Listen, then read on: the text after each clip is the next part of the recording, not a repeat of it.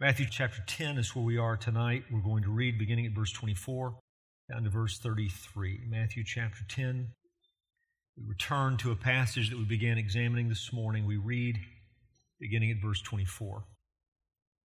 This is the Word of God. This is what our Lord said. A disciple is not above his teacher, nor a slave above his master. It is enough for the disciple that he become like his teacher, and the slave like his master.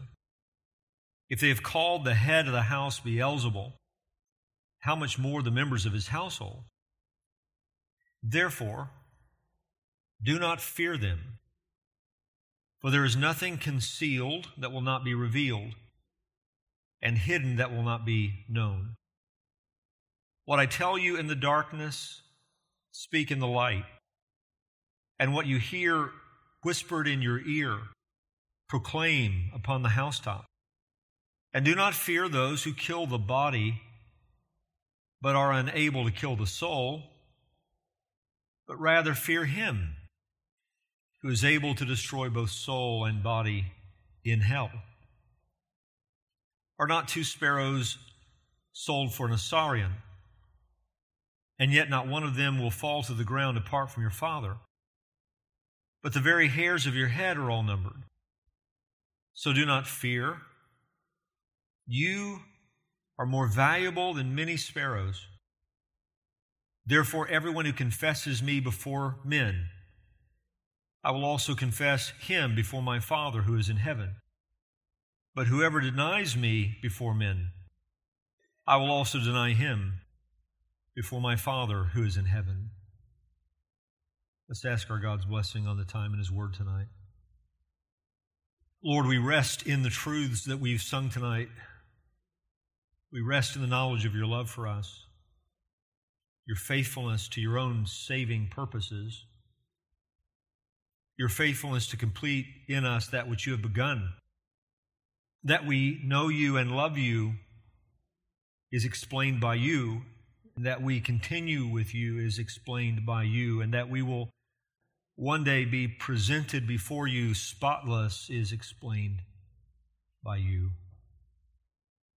And so our trust and our rest is found in you.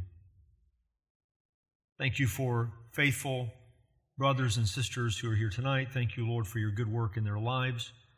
I know that we have gathered in a myriad of spiritual conditions and physical circumstances. Some are here tonight, Lord, with sorrow. Some are here with joy. Some are here facing obstacles. Some are here rejoicing that it seems like smooth sailing at the present. And in every place where we have met with your word tonight, I know that your word is sufficient for the need. Sufficient, Lord, to make us the people you would have us to be today, sufficient to prepare us to be the people you would have us to be tomorrow. So we look to you and we ask your Spirit to be at work in our hearts with the sword of the Word of God in this next hour. We will give you thanks and praise for what you do in our hearts, in our lives. In Jesus' name, amen. When we follow our Lord's instructions for ministry, opposition is certain to follow. And when we meet with the opposition that certainly follows faithfulness in ministry, we are certain to meet with a temptation. And the temptation that we meet with whenever we face opposition, whenever we face persecution, is the temptation to be afraid. Afraid of those who threaten us. Afraid of those who are not shy to announce that they mean us harm to fear men, to fear flesh and blood instead of fearing God, instead of trusting in His care for us. This is the temptation that we will face as we strive to be faithful in ministry because opposition will certainly come and fear is what is accessed when persecution arrives. This is the power of persecution. It is that it accesses man's fears. This is always the aim of persecution it is intimidation. How would the Lord have us to respond? Or to put it in these terms, how are we to have our fear rightly focused?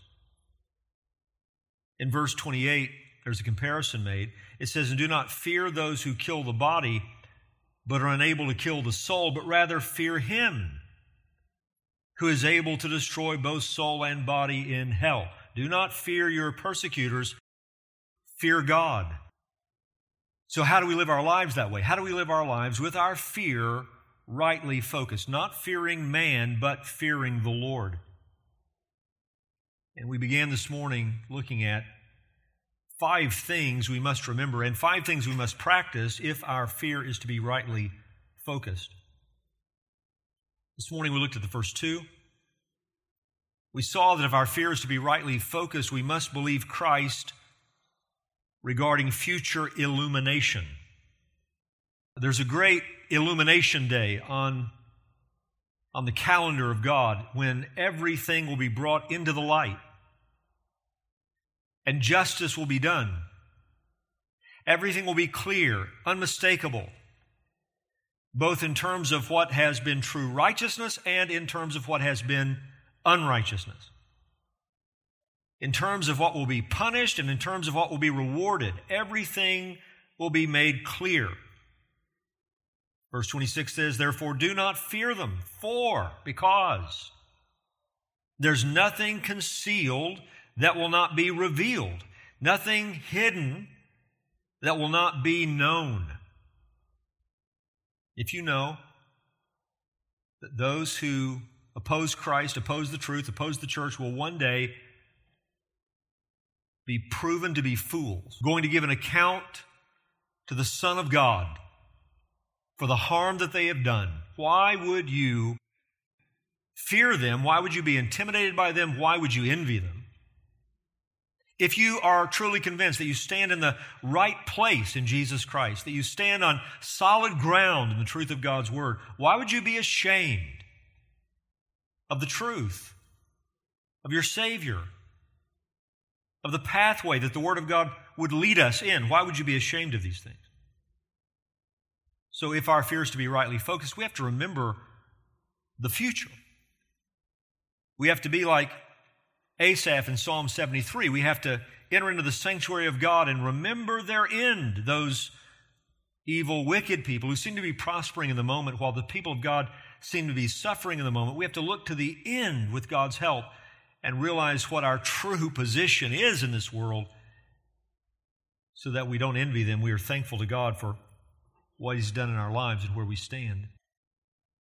Second, if our fear is to be rightly focused, we must obey Christ regarding present illumination. There's an illumination that belongs to the future. Justice will be done, but there's an illumination that belongs to the present, and that represents a responsibility we've been given. We have been given Christ's words. They are light, they are life. And it is our responsibility to proclaim the truth publicly not ashamed of his words, proclaiming his words, heralding his words, preaching his words in public. Verse 27, Jesus says, What I tell you, those are his words. What I tell you, what I give to you in the darkness, speak in the light. And what you hear whispered in your ear, proclaim upon the housetops. They've been trained by the Lord Jesus Christ in intimate settings, one on one settings, face to face settings. They've learned from Him, had things explained to them, applied to their lives. Now, what they've been learning in this close up encounter of discipleship, they are to take to the world. And even to this day, we gather in settings like this to learn the Word of God, but the Word of God is meant to Go forth from this place, from this people, to the world, wherever you live your lives. The proclamation of the truth is meant to be multiplied one disciple at a time. As you go out into the world where God has planted you, and there you serve as a missionary, there you serve as a proclaimer of the truth. How do you have your fear rightly focused? You remember that you're not only not to be intimidated, you're not to be silenced. And that's what the intimidation is really about. It's about silencing the church, silencing the truth. If there's one thing Satan fears, if there's one thing that the domain of darkness trembles at, it is the thought that the Son of God is being proclaimed in this world, that the truth of God, the light of God, is being disseminated in this dark world. That threatens the domain of darkness. And so Satan wants to intimidate you and silence you. And our Lord is commanding us not to be intimidated, and He is commanding us to speak His words in the light, in the open places, from the housetops, wherever the Lord has placed us. Tonight we begin with a third commitment, necessary if our fear is to be rightly focused. Third, if our fear is to be rightly focused, then we must believe Christ regarding comparative dangers. We must believe Christ regarding comparative dangers. Verse 28 And do not fear those who kill the body but are unable to kill the soul, but rather fear him who is able to destroy both soul and body in hell. Two dangers being spoken of in that verse, they are compared. There is a danger represented in man's power. It's a real danger. This is why we find ourselves sometimes intimidated. This is why we are sometimes afraid, because the danger is not pretend. It is true to say that persecution inflicts harm upon the church. It's painful when you're opposed for the cause of Christ. It hurts when the sword reaches your own family and divides husband from wife and parents from children and siblings. I mean, this is a painful reality. It's not pretend. And in fact, there is the power in persecution that extends to the point that in some cases, what it means is martyrdom the loss of your physical life. Do not fear those who kill the body. This is the threat, this is the danger. Not just, not just the possibility of making your life difficult in the temporal realm, but ending your life in the temporal realm. And yet, as he describes that danger, he notes the limitation that belongs to that danger. They can kill the body, but they are unable to kill the soul. They can do us harm in the temporal realm, but they cannot touch us when it comes to the eternal realm. So that even when you consider the very worst, the worst they can do to us, kill the body, what that becomes for a believer is simply transportation into the very presence of our God. They move us from a world under a curse into the paradise of God. They move us from a place where there is sorrow and heartache and loss into the very presence of our Redeemer where there will be no more tears, no more loss, no more suffering. Which is why we can say, along with many verses of Scripture, What can man do to me? What can he really do to me? Even if you take my life, you just have become God's instrument for my graduation. Don't fear them, the Lord Jesus says. And he says a key to living that out is to remember the comparative danger. But rather, verse 28, fear him who is able to destroy both soul and body in hell. Who is that? That's God. There's a danger represented in man's power, but it's limited. There's a danger represented in God's power, but it is unlimited. God can destroy not just temporally, He can destroy eternally. You do know that hell is a reality. Eternal torment is a reality. There will be one day a resurrection of the dead unto a second death. Those who die without Christ will be raised from the dead, then to be judged and to be cast body and soul into hell, where they will remain forever tormented. The believer in Jesus Christ has nothing to fear in that judgment. But the unbeliever has everything to fear in that judgment. And this is the amazing evidence of genuine faith. The people who have nothing to fear in that judgment understand the fearfulness of it. And the people who have everything to fear in that judgment are blind to the fearfulness of it. I mean, even if they acknowledge it, they, they don't, they're not troubled by it to the degree that they turn from their sins to Christ. I'm now talking about lost people. Even if they believe in an everlasting torment, it must not bother them too badly because they don't turn from their sins to God on His terms, that is, in His Son. We have nothing to fear, yet we know it's fearful. The comparative dangers help us to rightly focus our fear on God, not on men. What can man do to me? But look at God's power, it's unlimited. If I'm to be afraid, let me be afraid in that direction because his judgment is real.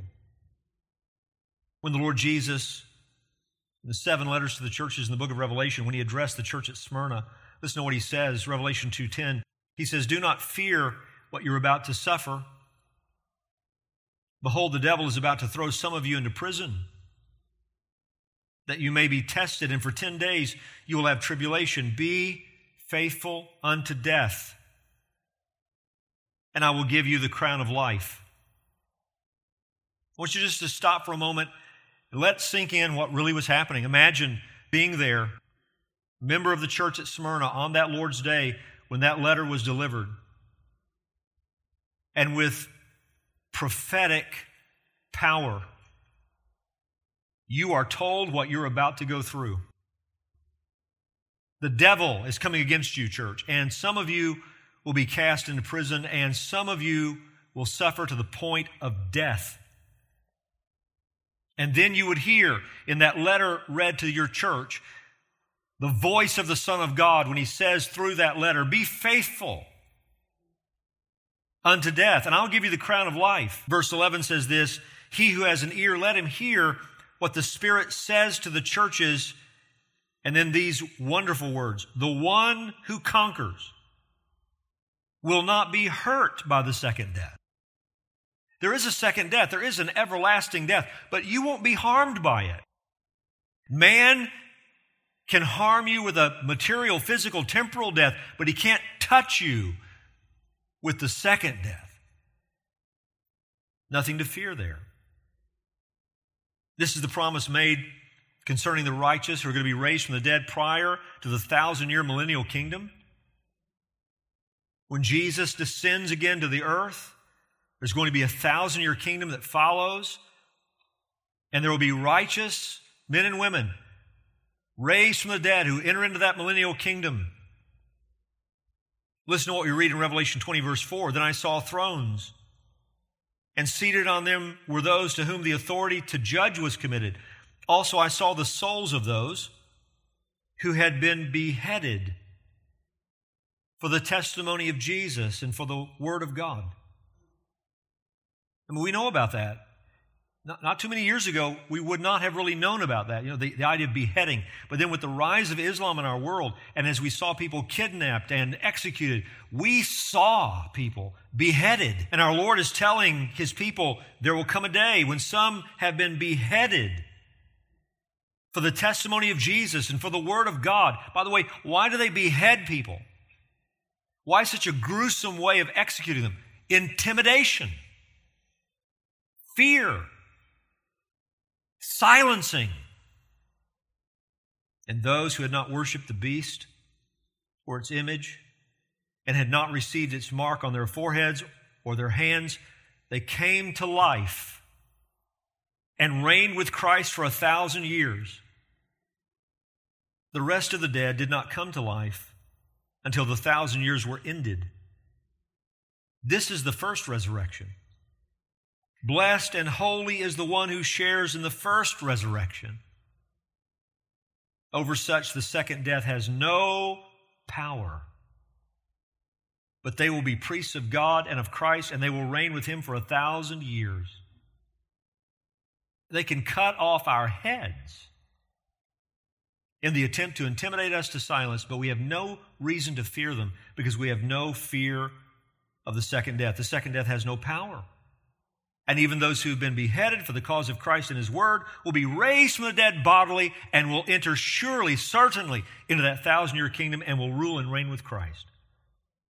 That's the future of every single genuine believer in Jesus Christ. Don't be afraid. What can man do to you? You will surely rule and reign with Jesus in the kingdom that is coming. But not so with the unbeliever. When Christ says we're to fear him who's able to destroy both soul and body in hell, that is no idle threat.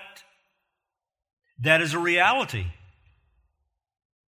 And those who don't know Christ had better fear it, for one day they will experience it if they die in their sins. Revelation 20, verse 11 says, Then I saw a great white throne, and him who was seated on it. From his presence, earth and sky fled away, and no place was found for them. And I saw the dead, great and small, the somebodies and the nobodies, great and small, standing before the throne, and books were opened. Then another book was opened, which is the book of life. And the dead were judged by what was written in the books according to what they had done. If you don't stand before God in the blood of Jesus Christ, you will stand before Him in your deeds and be judged according to the holy, the almighty, holy God's perfect standards. Then you were condemned already. That, this is what you'll discover. You were already condemned judged according to what they had done. And the sea gave up the dead who were in it. Death and Hades gave up the dead who were in them. People already suffering in a place of torment before this day of resurrection, before this day of judgment. They are brought out of that place to stand before their Creator. They were judged, each one of them according to what they had done. Then death and Hades were thrown into the lake of fire. This is the second death, the lake of fire. If you're to be afraid, don't fear men who can only kill your body. Fear the one who one day will cast men and women, body and soul, into a place of everlasting torment. Who has the power to destroy people not just temporally, but eternally. Eternal ruin, unending sorrow, unending regret, no hope, no hope of deliverance, no hope of change, fixed judgment with no end ever in sight will never stop. Fear Him. And believers do fear Him. We do fear Him. And we fear him because we've believed him. So that the result is our fear has been transformed from trepidation, though we understand his power, we tremble at his word. Our fear has been transformed from trepidation to reverence. Now, as a believer, we fear God. We understand his power, his judgment. We understand the fearfulness of it, but we reverence him. Kind of reverence that a subject has for his or her sovereign. He's our king. The kind of reverence that a child has for his or her father. He is our holy father. The kind of reverence that a creature has for his or her creator. He made us, he sustains us, he gives life, he takes it away, he gives blessing, he gives judgment. Don't fear those who can only kill the body. Fear him who can destroy or ruin for eternity. And so, if we understand this contrast in power, this contrast in the ability to punish, it helps us focus our fear rightly. There's a fourth thing we must know and do we're to have our fear rightly focused. Fourth, we must believe Christ regarding our value to God. Regarding our value to God, do we believe what he tells us about how he values us, his people? Christ is speaking to his disciples, and he says in verse 29 Are not two sparrows sold for an assarion? And yet not one of them will fall to the ground apart from your Father. But the very hairs of your head are all numbered. So do not fear. You are more valuable than many sparrows. Here's the, here's the proof that our fear has been transformed into reverence. Because we're told, verse 28, of the one who is to be feared above all, yet he has related himself to us so in a way so that in the very next breath, verse 31, we're, we're told, don't fear. Understanding how valuable we are to him. Don't be afraid. This is what the forgiveness of our sins does. This is what redemption does. This is what salvation in Christ does. It takes away, we sang about it tonight. What does perfect love do? It, it casts out fear. The fear that an unbeliever should have. No, this is a fear that calms our fear. The kind of reverence that knows that God cares for us. Said another way, it's liberating when you realize there's only one person fearful enough that it should change the way you live. When you understand that only God should be feared like that, now you are liberated from the fear of man. He talks to us about the minimal worth of a sparrow.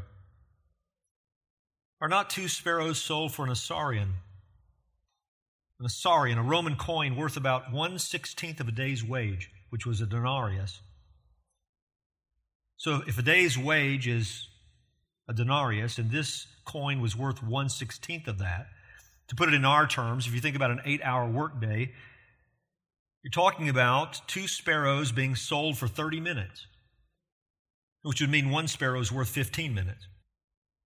What if I told you that your value on this planet could be sold for 15 minutes? How valuable are you? Well, about 15 minutes worth of work. I would think you don't feel highly valued at that point. But notice what our Lord says though they are comparatively, relatively without value, verse 29, not one of them falls to the ground without our Father. Not a sparrow dies without the sovereign God of this entire universe knowing exactly when they fall, where they fall, with his permission, with his according to his design, his decrees. That creature didn't exist apart from his will. That creature will not die apart from his will.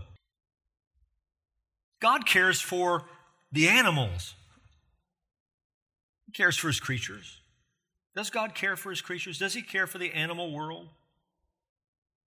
Matthew 6 26, look at the birds of the air. They neither sow nor reap nor gather into barns, and yet your heavenly Father feeds them. Are you not of more value than they? Job 38, verse 41 Who prepares for the raven its nourishment? When its young cry to God and wander about without food. Psalm 147, verse 9 says, He gives to the beast its food, and the young ravens which cry. Psalm 145, verse 15 says, The eyes of all look to thee, and thou dost give them their food in due time. Luke 12, 24, consider the ravens.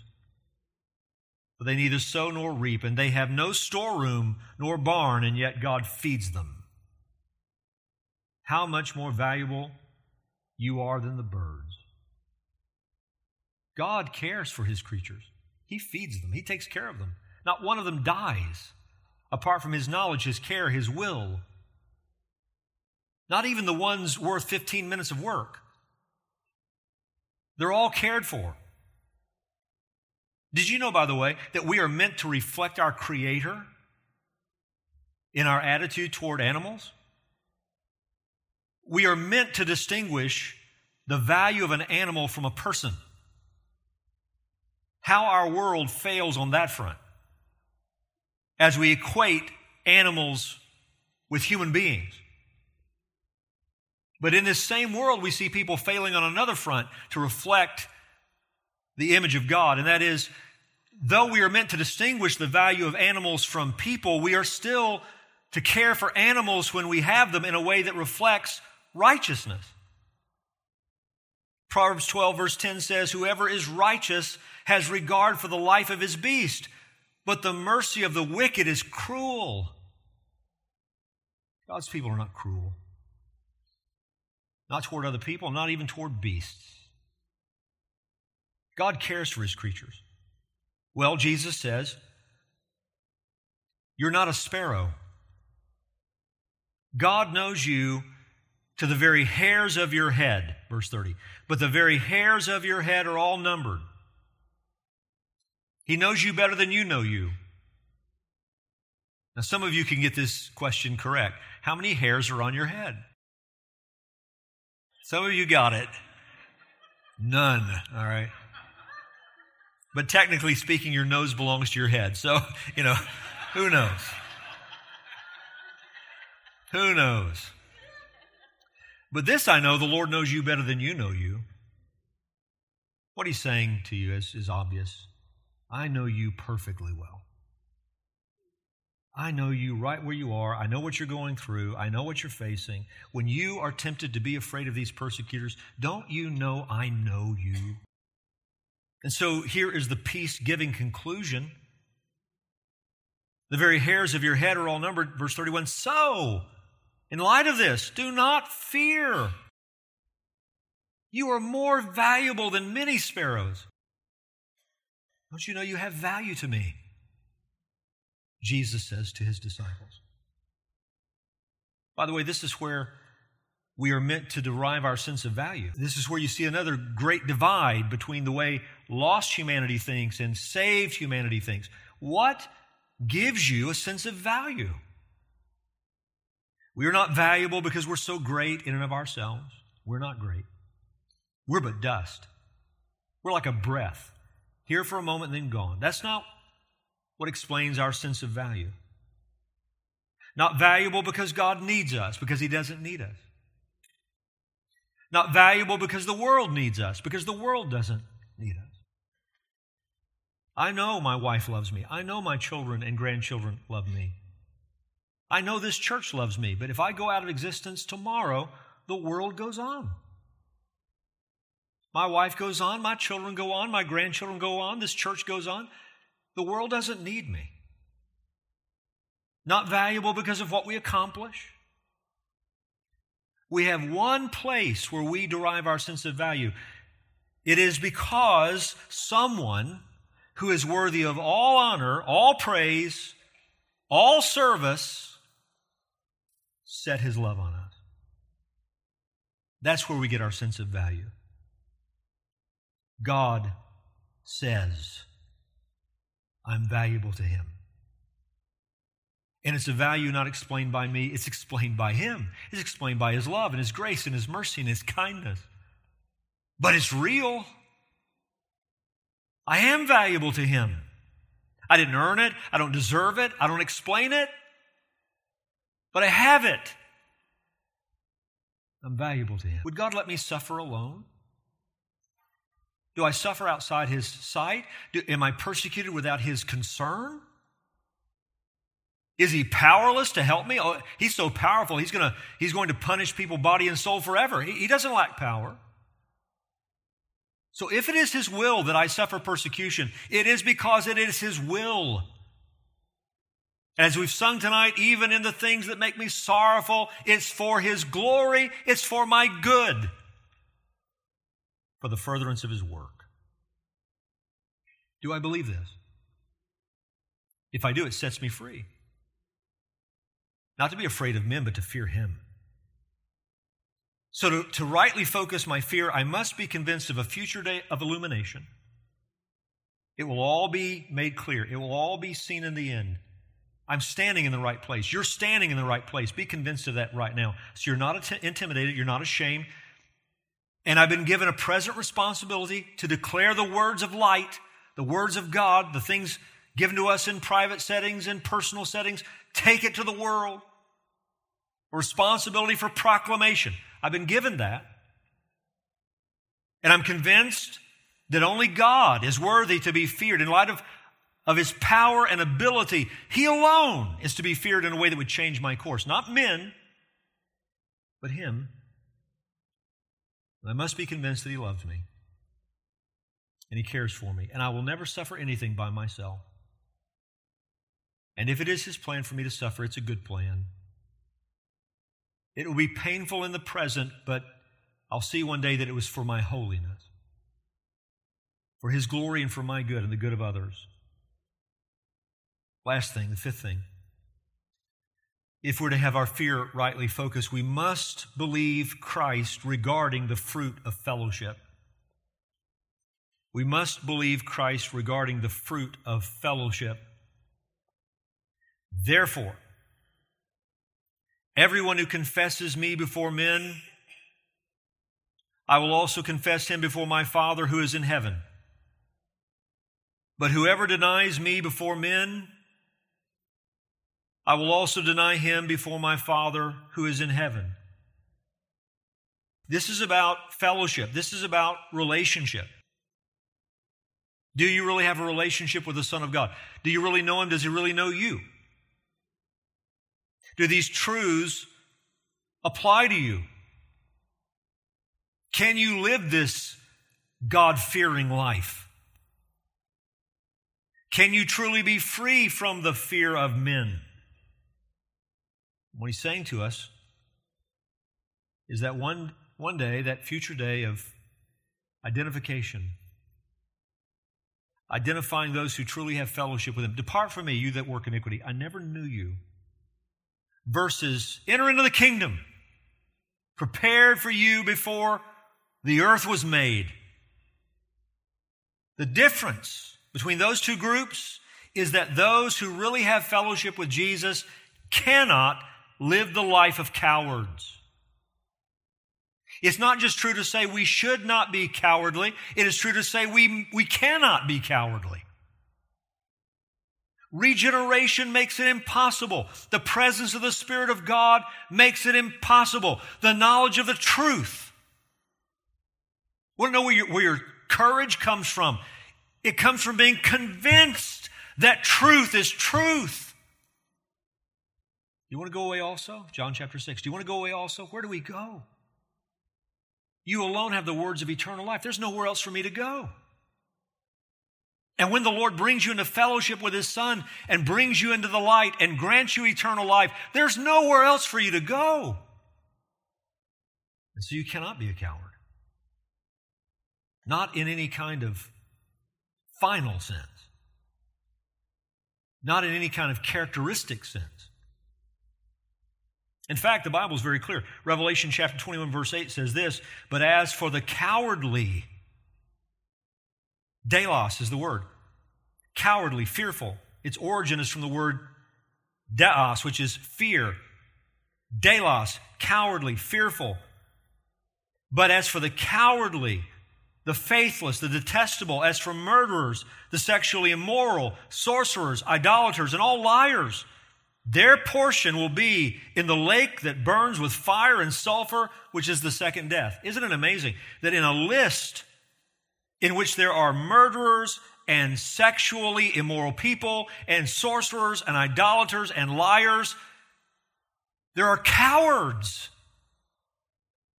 people unwilling to identify themselves with Jesus among men.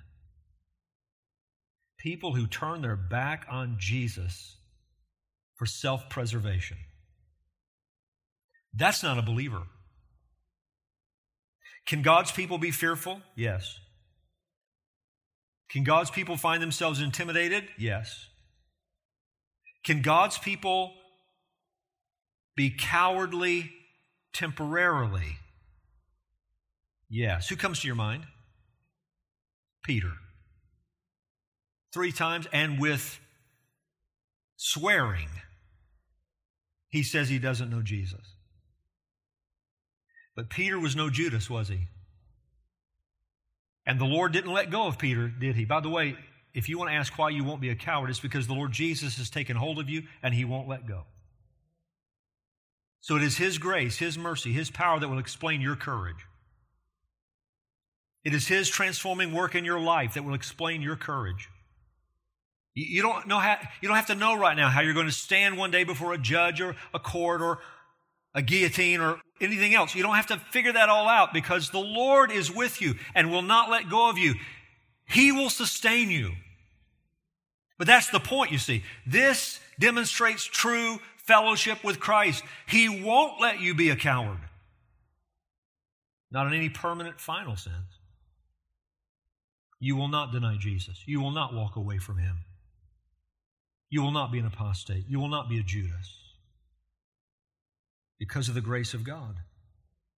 And you notice this is universally true. I mean, this is really powerful when he says, Everyone who confesses me before men, I also I will also confess him before, before my Father who's in heaven. But whoever, anybody, everybody who denies me before men, I will also deny him before my Father who is in heaven. We dare not think that that will be true of us, you know, this identification with Jesus in our own strength. This is what Peter said Everybody else may walk away from you, Lord, but not me. If I have to die with you, I will. And he meant it, and he was sincere. But Christ gave permission for Peter to be sifted like wheat, yet prayed for his faith that it would not fail. Because Peter needed to be acquainted with the source of his strength, and the source of his strength was not himself, it's God. D.A. Carson wrote this A necessary criterion for being a disciple of Jesus is to acknowledge him publicly. By the way, quick thought this gets to the issue of baptism, doesn't it? I mean, if I'm not willing to be publicly identified with Jesus in a baptistry, what makes me think I'll publicly identify myself with Jesus at a burning stake? Believers desire to follow their Lord in baptism. Now, there may be a fear present, but again, this is a fear that one overcomes. He goes on to say, This will vary in boldness, fluency, wisdom, sensitivity, and frequency from believer to believer. But consistently to disown Christ is to be disowned by Christ. Jesus now speaks not of your Father, as in verse 29, but of my Father. In view is his special filial relationship with the Father, by which the final destiny of all humanity depends solely on His Word. When Jesus says, My Father, my Father, he's, he's once again driving home the point. The only way to have fellowship with God is the Son. The only way to have eternal life is the Son. Carson goes on to say this the Christological implications of Jesus' words are unavoidable. Jesus makes the entire position of men in the world to come, whether for weal or woe, to depend on their relationship to and attitude toward Him in this present world. Is this a claim which any mere man might have made? Close quote. Where will you stand in eternity? Well, where do you stand with Jesus right now? Where do you stand in your relationship with Him before a watching world, before a hateful world, before a persecuting world? Where will you stand with Him? I can ask you this way Does your relationship to Jesus in this present world, right this moment, demonstrate that you are someone whom Christ will acknowledge in the world to come? Because I really believe there are many, many, many people in our churches who spend much of their life denying Jesus practically. They never make mention of him. They never identify themselves with him. At every point where they could stand with him, they turn and run. They are cowards again and again and again. Yet, if you ask them where they're going to spend eternity, they envision a day where Jesus will say, That one is mine. They've denied him all their lives, but think he will own them in the judgment and we are being warned this isn't true. Where there's true fellowship with Christ, you cannot be cowardly. So, is your fear rightly focused? As you've listened to this today and you examine where your life is this day, where is there the need for repentance, confession of sin, believing your Savior, believing your God, believing His Word? Where have you been intimidated? Where have you been silenced? Where have you temporarily, because you're a child of God, where have you been playing the coward? What command have you not obeyed because of the fear of man? Maybe the command to be baptized. Will you hear Jesus today and not fear those who can only harm you temporarily?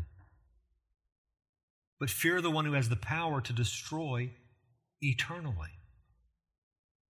And fear him in a way where there's love that liberates you from the fear of man, that gives him the sole honor that he deserves to direct your life. Will you do that today? And if you know you don't have that capacity because you don't know Jesus, would you give him your life today? Would you be saved today? Would you cry out to God's Son today for everlasting life, knowing that the judgment is coming, a great resurrection day unto life, yes, but unto judgment for some, body and soul into hell? Would you turn to Christ this day and live? And all of God's people would say, Let's pray. Our Father in heaven, we thank you for both the sweet promises in these verses that are given to us, your people, and the loving warnings that are given to every human being in need of the gospel.